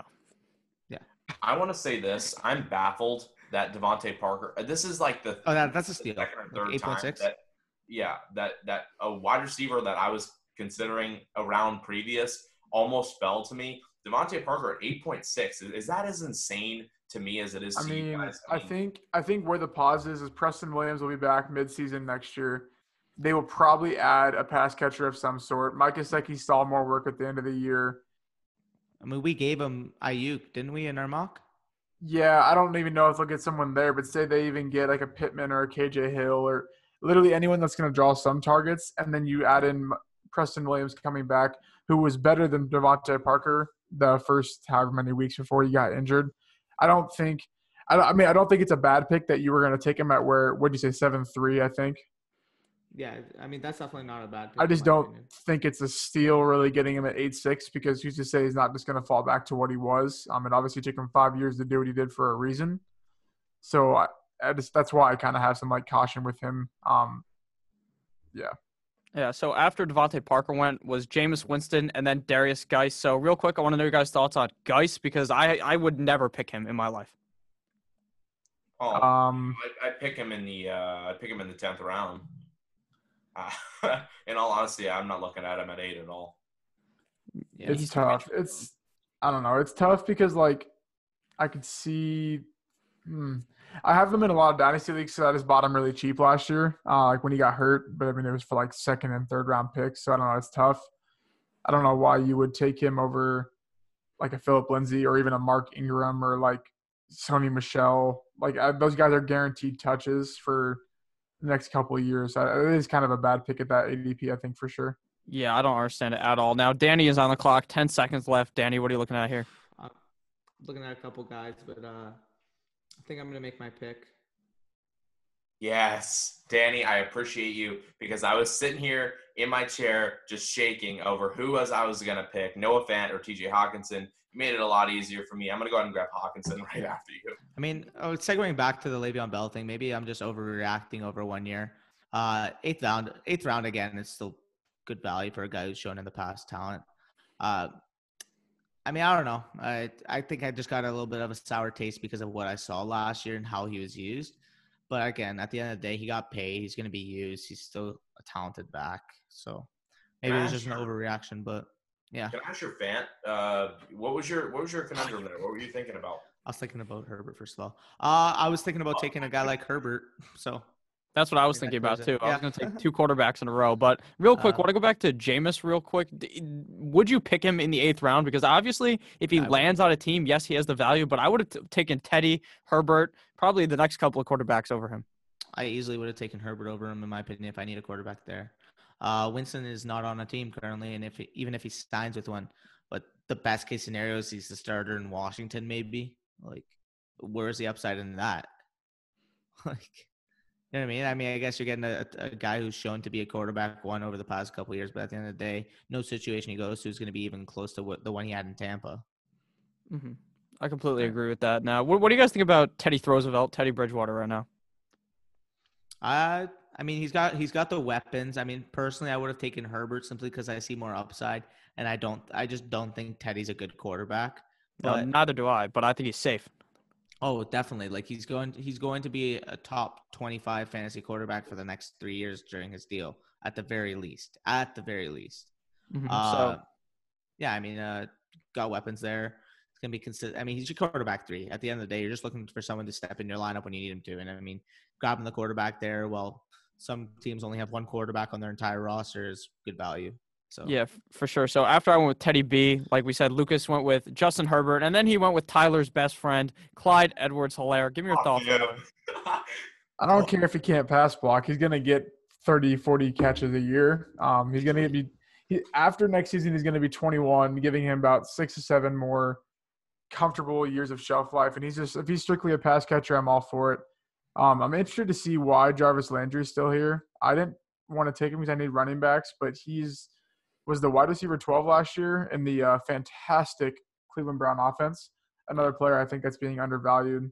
I agree with that. I mean, that he again, the thing the thing that concerns me is the fact that um, that offense is going to improve. Odell's going to get better. Uh, Austin Hooper's going to take a lot of targets away from him as well. And uh, I felt like a lot of times last year he was just getting you know the dump offs because let's be honest here, hey, that def- that Cleveland offensive line couldn't that that Cleveland offensive line couldn't block for crap.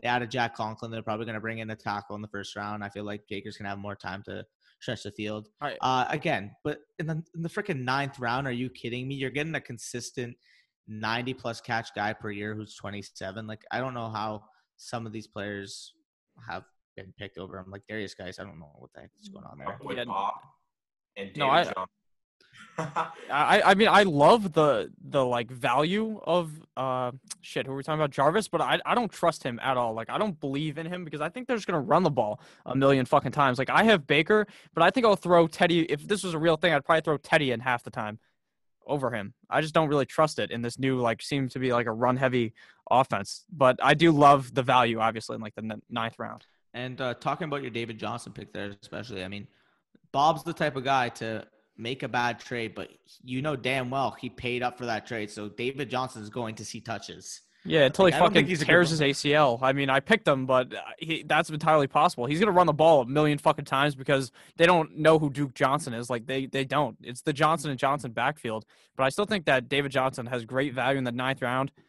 Even not on Arizona, like on Houston, they should be able to run the ball a lot. They ran the ball a lot last year with Carlos Hyde, and that guy was as unproductive as gets. I agree with that. Uh, then Tyler took Sony Michel again, a guy. It's 25 and a starter. That that's what I'm looking at. I have my three wide receivers. I got my quarterbacks. I have my tight end. I'm just like, what can I put on my lineup that uh, that could potentially be something? Sony Michel in in the ninth round. He's he's gonna he's gonna be on the field, and he's 25. He's young, so we, you know, I, I just took the shot there. I mean, Yeah, he I might be with that. 25, but he's got the arthritis knee of Yeah. a 90 year old, so that is Yeah, definitely a huge worry. But And I'm not a I'm not a Sony Michel fan personally, but I can see the appeal for him. But uh, yeah, I understand I, it I as well. wouldn't have gone it. I would have taken Landry in your spot personally, but uh, for me, it was Jalen Reagor. I just simply think the value of Rager here. He's going to get top 50 draft capital. He's going to land in the situation as a good 1B receiver at the very least. And I just think he's a talented receiver. He's my wide receiver four in uh, this upcoming draft. Like, I just, I like him. Uh, I mean, there's not really much more to elaborate. Again, he's my wide receiver four overall. What are you guys' thoughts on him? Same. He, actually, no, he's actually my wide receiver three. Uh, I have Lamb, Jeudy, then Reagor. Rieger, Rieger. Rager. it's, it's just out there. Um, yeah, I really like his his his value there with that pick. Great, great pick there. Real quick to just recap this guy's team. I know we recapped it earlier. Kyle Kyle Wamper's team. I can't fucking pronounce, but this motherfucker. Look, I don't I don't know you. I don't hate you or something. But if your two starting quarterbacks are Aaron Rodgers and Drew Brees, what are you gonna do in three years, man? Come on, come on. That is like a hole in the head dense pick. Come on. Say he took on too many leagues and quit. well, well, let's look at it. Let's look at the full team. So Michael Thomas, Mike Evans. Uh, Well, that's, that's, His that's- his that- RBs are, are literally outside of Aaron Jones. His RBs are going to end up in the hospital by week three. well, well, see, that's that's my issue. Is I'm like, you went wide receiver early, you never came back to it, and and not that you won't get a bad one, but like you could have taken you could have taken what Keenan Allen before you took Kerryon. I mean, I mean, th- this is the kind of value we're looking at. It, it's it's rough. This team's rough. Yeah, I mean, real quick to just pivot. I mean, his second wide receiver is Mike Evans. I mean, I know that I don't think that Tom Brady makes Mike Evans like unusable, but I don't like Mike Evans as much anymore, and I I don't agree with that. I don't trust him as being as reliable. I feel like Chris Godwin is going to stay more the same, if not even better, because Brady will just throw him the ball a million times. But Mike Evans, I feel like his stonks are down. I feel like I don't really trust him there. I would have much rather have taken DJ Moore, if I'm being honest with you, and he went I at the 3 1 to Lucas. If I'm taking Michael Thomas at 105, I'm easily taking one of those three backs that we got in a row. Plain and Mhm. simple. I mean, uh, D'Andre Swift, Miles Sanders, Austin Ekeler, they're more than worthy of the 208 there. Uh, you already went Michael Thomas in the first round. And uh, yeah, I don't know what is going on there. I mean, that is a scary situation to be because you take one of those backs there, you get Aaron Jones in the fourth round, the team outlook's looking completely different. Because then you're able to take a guy like Keenan Allen over Kerryon, and now you got Michael Thomas, one of those backs, Aaron Jones, and then Keenan Allen as wide receiver too. That would be a much more formidable team than what he's putting up now. I don't know. Yeah, yeah. Just to talk real quick, this is like literally the perfect vision of what happens when you draft a tight end early and you make one mistake. Your team looks like this. If you draft. George Kittle in the third round and you're not on there grabbing a running back, your running back corps is going to look like a hospital, like Daniel said. I mean, like these guys may all end up with coronavirus because they're in the hospital so fucking much. So I don't Uh, love that. After Drew Brees went, then our pick Jarvis here went. Good I mean, value. you, you have to love it at this point. I mean, I was gonna mention too uh, a name we haven't seen. Uh, one I was considering, but I just love the youth and uh, upset of Fant we haven't seen Zach Ertz go off the board yet. Uh, I mean, that's pretty uh, interesting to see in the ninth round here. So, what are you guys' thoughts on Zach Ertz not going? I mean, my thoughts are I don't know why I had to tell people about that. I mean, that's what I was going to pick. But besides that, I mean, I, I hate Zach Ertz personally. Like, I don't, but I would pick him here, obviously, 100%. No matter his age, he will give back value for at least two more years, I would assume. I, I agree. The thing that's confusing is like, I mean, you guys took Noah Fant and TJ Hockenson for obvious reasons of youth, youth. but what are you like? Okay, the Zach Ertz worst year in the last what five years is tight end ten. But yeah, no, I completely agree. I mean, I considered him you, versus Fant. I just the way I look at it is I view Fant's upside as being a 60 catch, 900 yard type of player. Like I just think he's a dynamic talent. Yeah. So I mean, I'm getting I'm getting a young dynamic tight end who whose stocks are only going to go up. But is he is he going to hit that tight end three range in the next two years? I don't think he's going to necessarily have that tight end three upside, but I feel like he's going to be a top five, top six tight end for the next mm-hmm. seven, eight years. I guess, I guess my, what I'm, what I'm trying to say it. is those guys aren't going to hit that tight end three range in the next two, three years. Then why wouldn't you just take Zach Ertz, who's going to do that for the next three years? Um, I don't know. It's just like, especially in a non tight end premium, I just feel like it was maybe even like Hunter Henry. I don't know if that was an auto pick or what the case may be. Evan Engram way too early. Who's to say that he's even going to like be? I was also going to mention uh, Zach Ertz only signed for one more year, which is also a major consideration for me.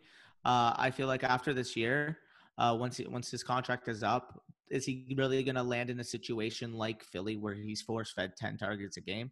That's a concern of mine as well. I know Vance signed on his rookie deal. He still has three years left plus his option. Uh, I know where he's going to be for the next foreseeable future, and I like the situation they got going on. Drew Lock and Courtland Sutton as the number one receiver on the other side to complement him.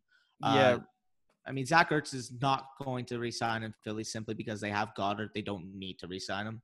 So I mean, I don't know what situation he's going to end up in that's going to use him the way Philly does. So that's that's my concerns on Ertz. But I mean, his upside for at least next year and probably the next few years, uh, given where he signs, is going to be still good. Again, the age and the contract worried me a ton.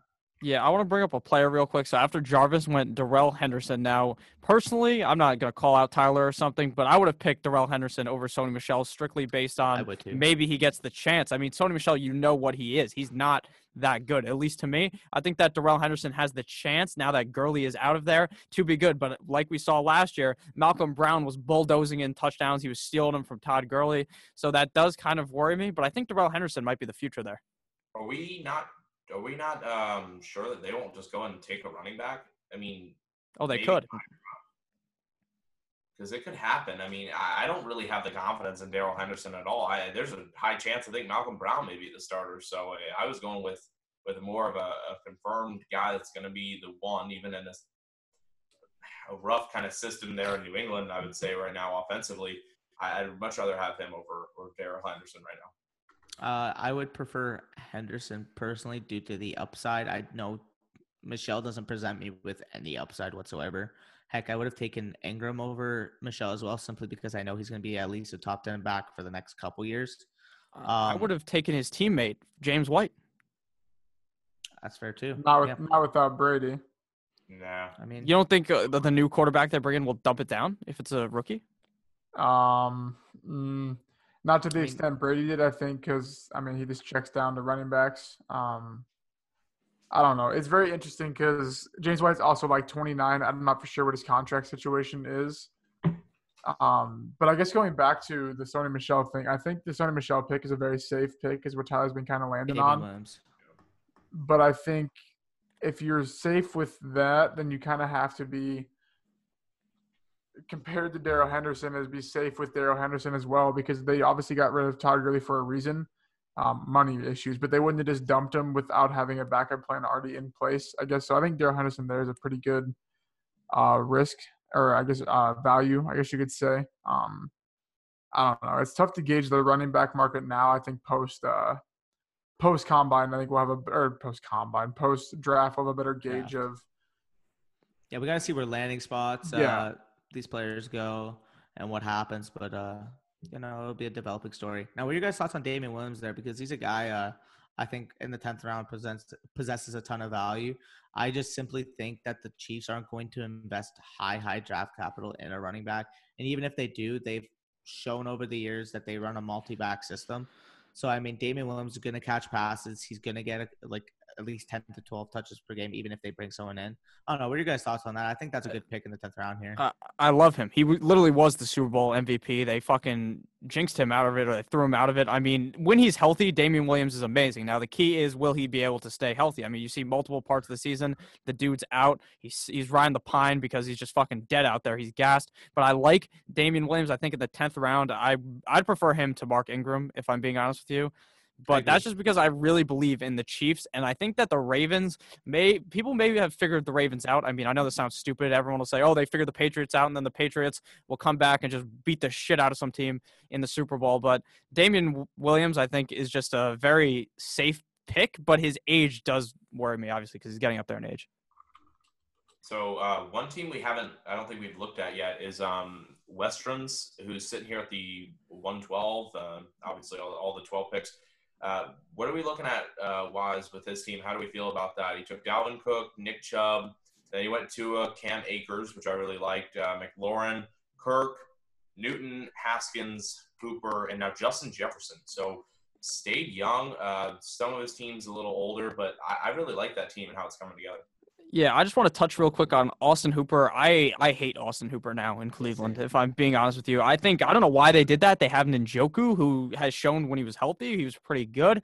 Uh, talking quarterbacks wise, obviously he has three quarterbacks, but two is not going to play this year. So he's going to be rolling out Cam Newton. Who knows what Cam Newton is going to be doing? And Dwayne Haskins. While maybe in the future, this team probably is amazing. But if we're talking this year, I don't like it. But for dynasty wise, I think that for the future, this is a very good team, especially adding Justin Jefferson in the tenth round.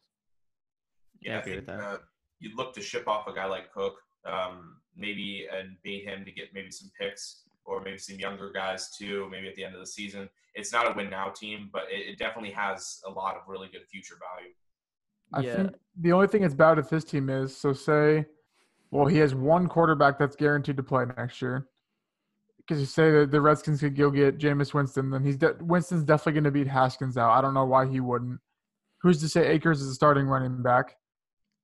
Kirk, I don't know. Like, is he a wide receiver three? Justin Jefferson, is he a wide receiver three? I think there's kind of a lot of question marks. Uh, Austin Hooper's not going to see the amount of targets that he saw last year. He's like what the sixth option on that offense, fifth option. I don't know. It's very, I think it's a very risky team. I think per, overall.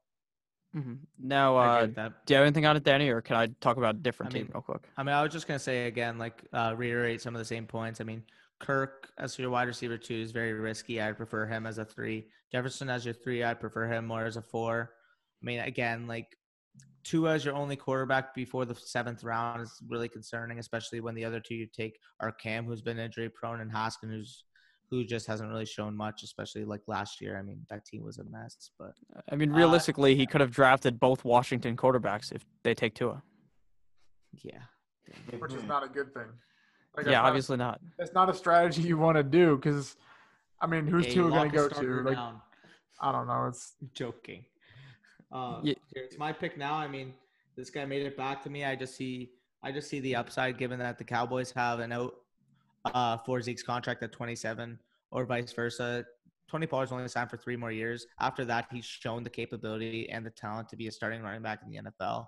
Uh, getting him in the 10th round presents plenty of upside, especially if Zeke goes down at all in the next couple years. Tony Pollard's instantly a top five back for those replacement weeks. So getting him in the 10th round here in a dynasty, I mean, again, uh, high upside RB3 here for me. I mean, given that my other two running backs are rookies here, I'm t- like you can tell I'm building a young upside team. So I mean, getting Pollard here for me was a good pick, but I, I want to hear what you guys have to say about that. Uh, yeah, good running back. Uh, I don't think Zeke plays the full year. He probably probably be out one week, and and there you go. You got a plug in starter. Um, I, as far as looking at my pick right here, I, I, think again with going on going along with the with the value picks. I mean, we're sitting here in the tenth round. And and I have a guy who there's a chance could be Joe Burrow's favorite target. I'm going John Ross here um, as as my what my fourth wide receiver. I, I love the potential of him. Um, I'll, I'll, take the risk if, if he doesn't hit with with Burrow, but I love the chance that he will. Yeah. Now, to me, it's my pick right now. There's just a blatant pick here. I don't have a tight end. Darren Waller is staring me in the face in the tenth round. I mean, they bring in Jason Witten, but who really gives a fuck? That man will be in the booth a couple of weeks into the season. Like, I don't believe in Jason Witten at all. I mean, unless he's on Dallas, I don't think he's going to be getting too many passes. And Darren Waller last season showed a whole ton of potential in Las Vegas now. So I'm going to pick Waller here. To me, that was a like no brainer. I like the pick. I mean, looking back on it, maybe I could have waited on Fant a little bit. Oh, by the way, I was about to take Love, so uh, that hurts. But uh, I could have waited a little bit on Fant. But I, at the time, I mean, I just looked at it. 22 year old young tight end, good offense. But again, Waller, great pick. End of the 10th round, definitely somebody that should have probably went higher. I mean, I definitely would have taken him over Hooper. Definitely would have taken him over. Uh, yeah, uh, I mean, a couple options. I mean, AJ Green's going off the board in the ninth round before him. Like, I don't know. I mean, here, think it. I, this is what I was kind of trying to mention earlier. So, say you, took, you just took Waller in what the tenth round, Mhm. and George Kittle went in the third.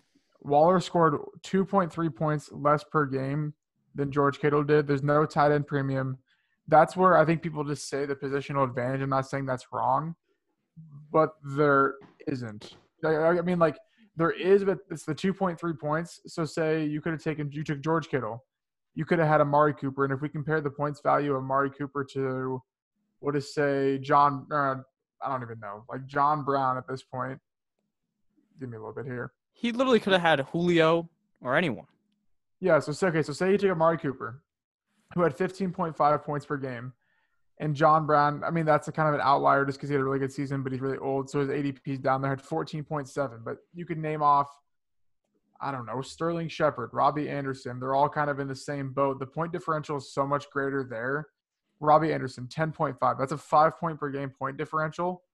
Whereas you could take a tight end seven rounds later with a two point point differential. I guess is what I was kind of trying to say earlier. That's why I think that Kittle pick in a non tight end premium is just way, way too early. Um, because yeah, you are starting a tight end, but you could just cycle tight ends where you can't really cycle top tier receivers.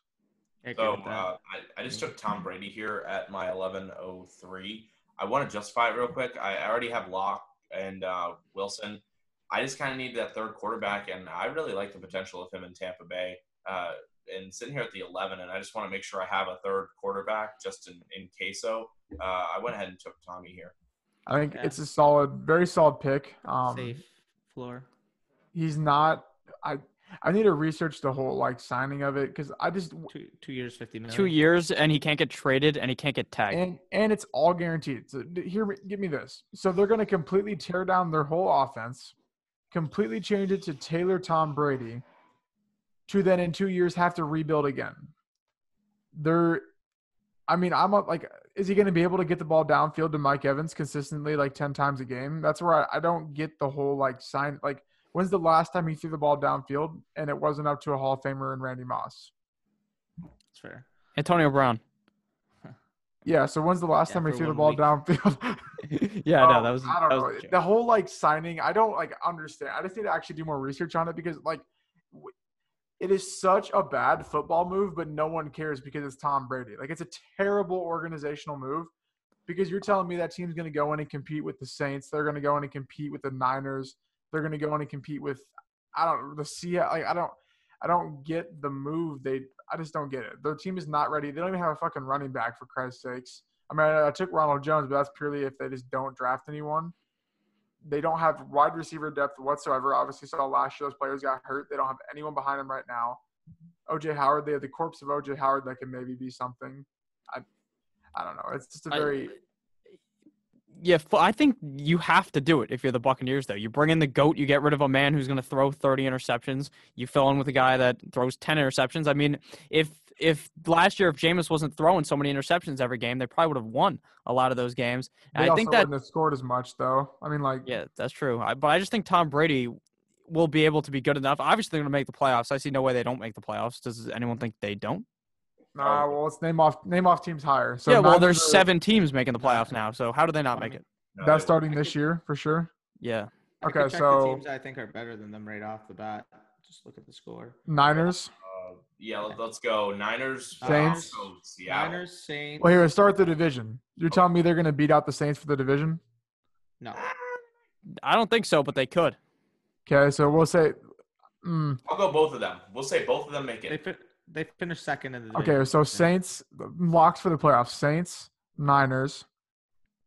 The Packers fucking and- Packers will probably make it. I would say Packers and Vikings would have to. They did last year. They almost did the Cowboys, before. Eagles. So what is that? Sorry, Cowboys. no Eagles, way the Eagles make Uh, it. no, one one Eagles will have the make best- it. Eagles make it. Eagles have like the best offseason of all the NFL teams. Their defense is stacked. And the Cowboys literally fucking replaced Jason Garrett who, and their kicker, who lost them three games at the very least last year. The Cowboys are going to make it. I don't think the Eagles make it. Correct. They made, it la- I agree. Eagles made it last year, right?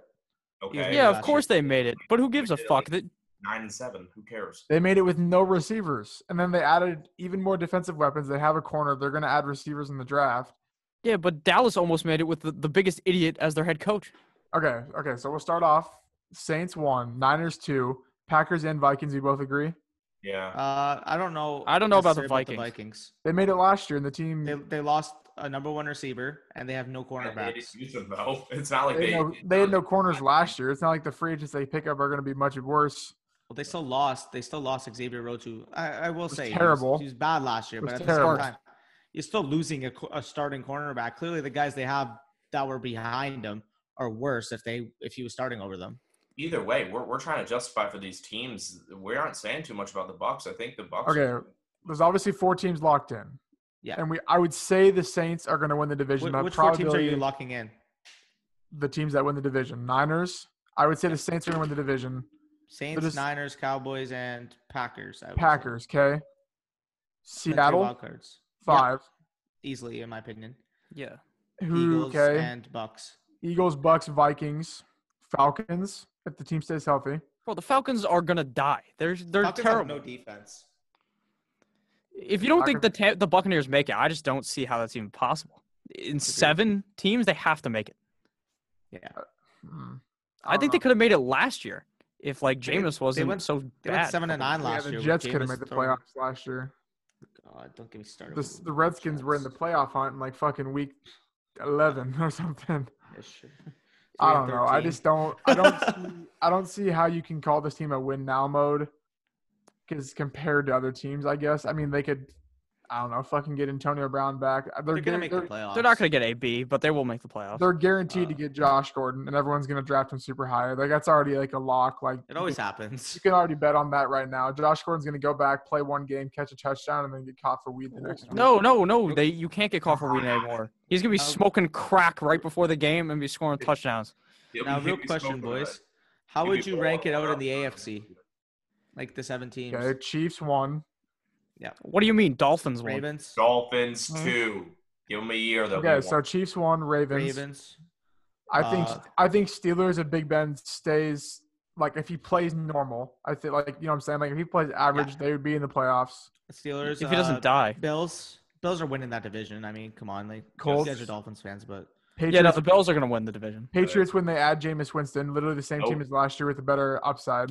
uh, they lost a bunch of defensive pieces, bro.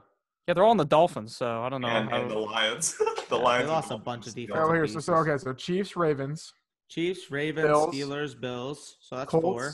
I'd say Colts. So No. Colts, Broncos. Gosh, Really? Uh, I don't know. Well, Texans aren't winning the division. No, Well, Titans Broncos, aren't. Texans. I would say. but, well, Tennessee. Just give give it to Tennessee and no Oh one yeah, else. Tennessee too. Come on, Okay, boys. three We're teams sleeping at the wheel. Oh my God, Tennessee. Yeah, if Tennessee I don't think the Colts are going to make it over nine touchdowns to one interception on the. and, and as a wild card, I think the Broncos will beat out the Colts and shit. easily. I mean, we, we, we got to look at it. Uh, we're gonna have a full in-depth video breaking down, you know, after the draft, breaking down like what we think is gonna happen in the season. Because uh, let's be honest, there's gonna be some people in the comment section that are just gonna be flaming us. Oh my God, you You didn't have the Redskins in the playoffs. Unsubscribed. What do you mean the Jets aren't gonna make it? Sam Darnold is amazing. 49ers aren't your number one in the AFC and NFC. Unsubscribe. All right, let's go back to the fucking draft because I actually want to talk about something here. Now, uh, Lucas went with Jordan Love, and then I went with Jalen Hurts. Now, obviously, everyone's going to pick Eason over him, but I went with Hurts because I believe Hurts could potentially be a starting guy soon. I just believe more in Hurts. I think Hurts is better than Eason. I agree. Eason sucks. Eason is Shea Patterson with a freaking arm. Shout out Bush. Yeah. Shea Uh, Patterson. uh. Lol, that's a lie. Jacob Eason Tom- sucks. Then what's He's Tom too busy Brady fixing then? his hair rather than looking down the field. Dude, Tom you- oh yeah, talk about talk about hair. How about Drew Lock, Lucas? Let's throw, throw some He's shit what's busy on. rapping on the sideline, you know. kid that's a candidate. How He's How going to be a about franchise quarterback. on the sideline, man?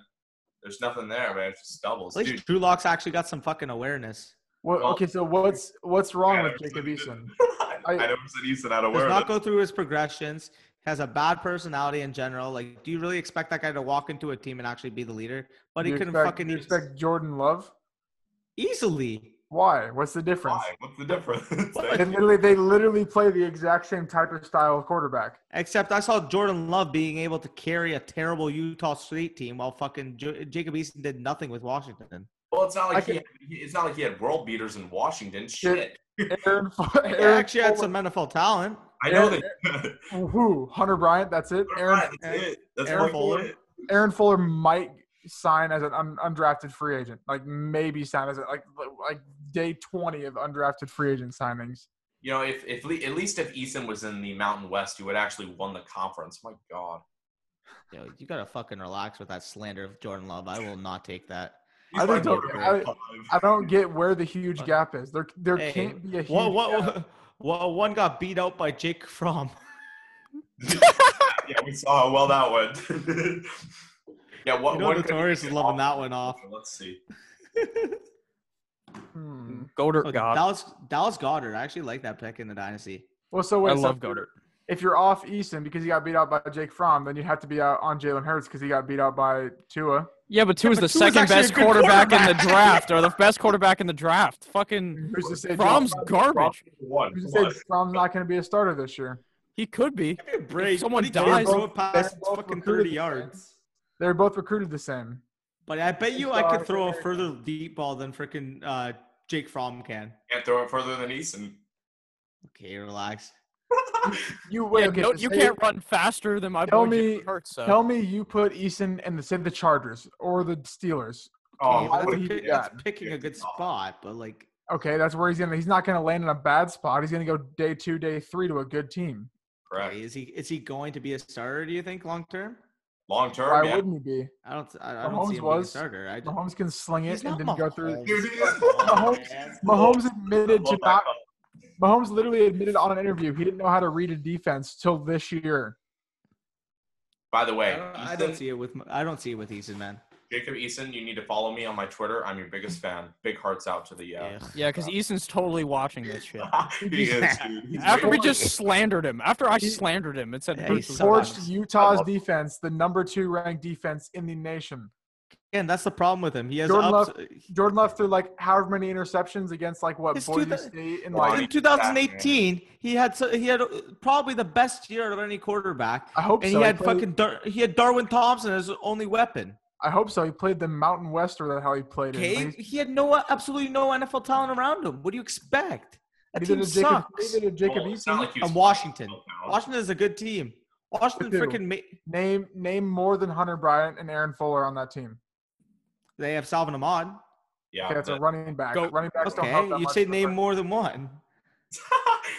Like, didn't. you name one. yeah, name more than them. Name more than the ones you listed.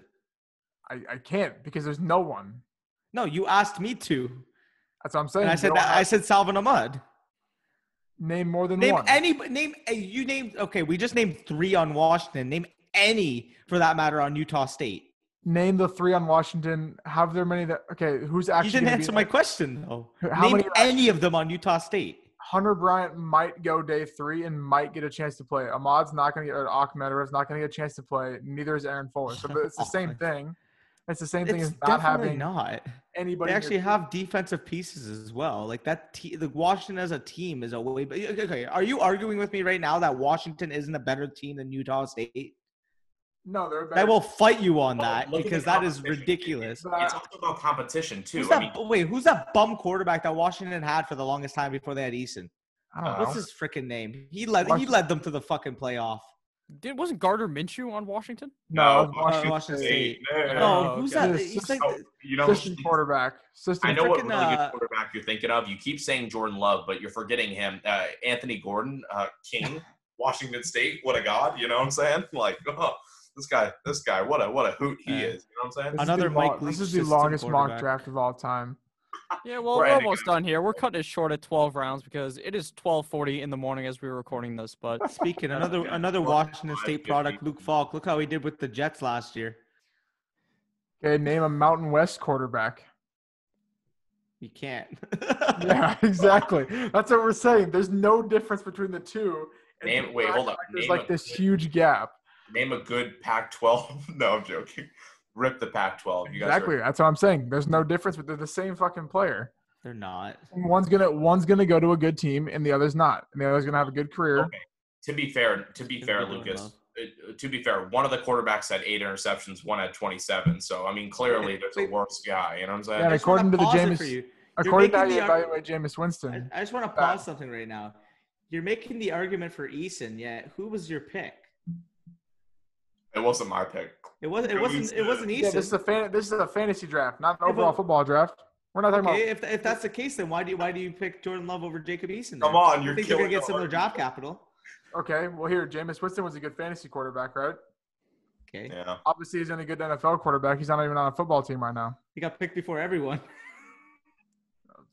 I'm, mean, I, I'm just saying. I know I'm making a joke. I'm just saying. I'd he rather got have picked Jordan Love than. Jameis Winston at this point in the free agency. Oh, 100%. But here, Lucas, just go. Once My it's your pick, please. 12th pick, once it's your 12th pick, just we'll just stop there on the draft. But All right, can it's- I Um, that kind of sucks. Yeah, here, let me recap real quick what happened. So after Tyler took fucking Brady, then Danny went with Chase Edmonds, then Big Dick Nick Foles, Will Fuller, AJ Dillon, Brandin Cooks, Tevin Coleman, Darius Slayton, John Brown, Robbie Anderson, Big Ben, uh, Julian Edelman, Dallas Goedert, Philip Rivers, Marvin Jones, Henry Ruggs, Rashad Penny, Jonnu Smith, and then Danny went with San Francisco's favorite, Denzel Mims.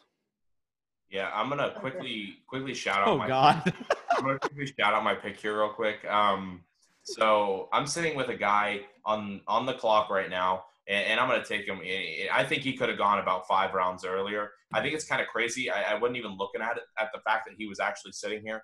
Don't Uh, in- in- incredible prospect. The, the fact that that Shenault. You this fuck. along, He, he's got first No. round value, no doubt. Uh, the kid's the kid's absolutely incredible. He's got a rifle arm.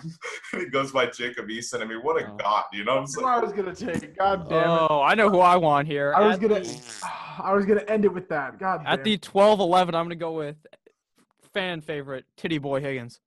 Oh yeah. God damn it. Can we have my 13th pick just so I can get my backup quarterback? No, fuck you. I'm ending it the second. Dude, Lucas take Anthony Gordon pick. right. Go actually look. Fuck you, Tyler. All right, Oh, I took I Tyler, you're an asshole. This is. Can we put a meme right here? End the video off with a meme of Booger McFarland. You think I'm going to edit this? Oh I'm not hell editing yeah! Let's, Fuck yeah. There we go, buds. The draft is over. So, real Who- quick. Who would have been? so- who would have been my third quarterback? Let me just see. Oh God. Bud, fuck. I don't I'll know. give you Jordan Love because he's really good. yeah, I'll give you Take it. Eason, but you got to give me uh, you got to give me Fant and J.K. Dobbins. You fucking retarded. I wouldn't give you the 14.9 for him. That's a lie. I didn't even Don't take lie. anybody. Don't lie to yourself. I Didn't take anybody with it. I'll give fucking give me Nick Bolden's over. All right, here, wait. Let me just recap real quick before we finish the video here, real quick. Lucas's team at the he went with Pat Mahomes, Josh Allen, DJ Moore, Calvin Ridley, Allen Robinson, Michael Gallup, Todd Gurley, Herbert, Edwards Helaire, Ronald Jones, Jordan Love, and the GOAT, Anthony McFarland. That's a quick team grade. right just give me a grade real quick, everyone. I give this a an A plus for Anthony McFarland. Let's go. Bo- Bo- Booger Jr. all the way, man. Running back Uh, five. Running back five. seriousness, As, um, like as easily as you pick your nose is how he picked apart the Ohio State defense two years ago. It's true. in all honesty, where he's sitting at, uh, I'm just gonna be completely real with you guys. Um, I know I'm the memester of this group, but I, I go A minus. Uh, running back crew crew is really really weak, but outside of that, everything is everything's locked up. Uh, tight end could have could have gone, but but I kind of like what Lucas did with his team here. Yeah, I like it. All right, uh, then we'll go with my team next, unless anyone else wants to talk with about Lucas. Yeah, Fuck D minus for Notorious. Uh, All I right, was, facts, I was all right. say yeah, B plus, A minus. I mean, aside from like his RB one being questionable with Todd Gurley, uh, I love every other aspect of his team. So yeah, All right. I like his team as well, probably B plus. So I got Christian McCaffrey, Dickie Dak Prescott, Austin Ekeler, Stefon Diggs, Baker, Tyler Boyd, David Montgomery, Teddy Bridgewater, David Johnson, counselor's favorite, Darren Waller, Jalen Hurts, Titty Boy Higgins. Oh, speaking, I I forgot to fucking put up the. All right, throw it up there. Uh, I'll talk about the team real quick. Wide receivers, I would have liked to liked another Oh, one come my screen. board. Uh, that's fine though. I mean, you know, you, you're you're a wide receiver away from looking really good. T Higgins, I really like. Um, I don't think you'll have the value this year. Uh, future wise, that was a really good pickup. Uh, running back crew's looking pretty uh, nice. I don't like T Um, Higgins. I like it. I don't like T Higgins personally, but uh, I mean, for the meme aspect, okay. But uh, I think Shenault would have been a better pick there personally. I'm just not a Higgins fan. I'm gonna go. Uh, but yeah, no, it's it's definitely a, a B pl- B B plus for me. Uh, again, the wide receiver three is a little weak, but aside from that, you lock down everything else. So Yeah, for sure. I mean, if the draft went longer, I probably would have drafted like four wide receivers in a row. But oh, easily, after that, uh, we got. Oh, Lucas, do you have anything to say about my team besides that it's a D? I think your team is very um, safe. I think it has a little bit of limited upside. I guess it's kind of how I feel about it, just because your receivers are um, not very boom receivers, and then you kind of fall off with the running backs post McCaffrey. Not fall off, but like I think they're just kind of limited into like the range of outcomes, which isn't a bad thing. I think come dynasty leagues. Okay.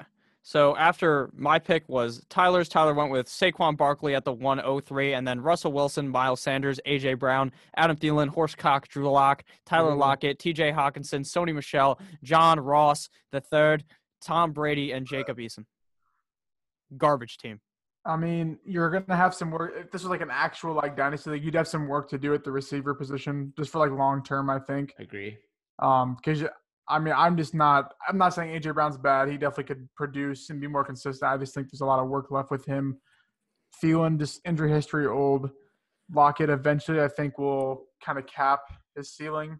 And then John Ross, like you said, was a shot in the dark, but I love that pick because he could easily be a DK Metcalf light or a Will Fuller that actually stays on the field or something like that. I think so. I think that's a good pick there. And then quarterbacks, I honestly think you're pretty set. Um, you have your two starters, Tom Brady to cycle in, then we all know Eason's going to start except for Daniel eventually. Um, so I think it's a solid pick there. Yeah, I like your team. Besides, I I just don't trust Miles Sanders. Like I don't know what it is, but it's just like the running back by I'm committee you. thing there. But I would pick him there at the three three. Actually, yeah, I like that. King King duo there. Okay, uh, Danny, you got anything on Tyler? Yeah, I mean, uh, same thing you guys were saying, pretty much. Uh, you know, uh, yeah, pretty much. I know. Okay, nice. All right, now Danny's team. The unless you guys want to break down the other teams, I don't think we are. We're just gonna go with No, Danny's we'll just go team R here. four. because we're going to fucking bed. Lamar Jackson, Deshaun Watson, D'Andre Swift, Courtland Sutton, J.K. Dobbins, uh, Keenan Allen, Robert Woods, Noah Fant, Jalen Reagor, Tony Pollard, Chase Edmonds, Denzel Mims.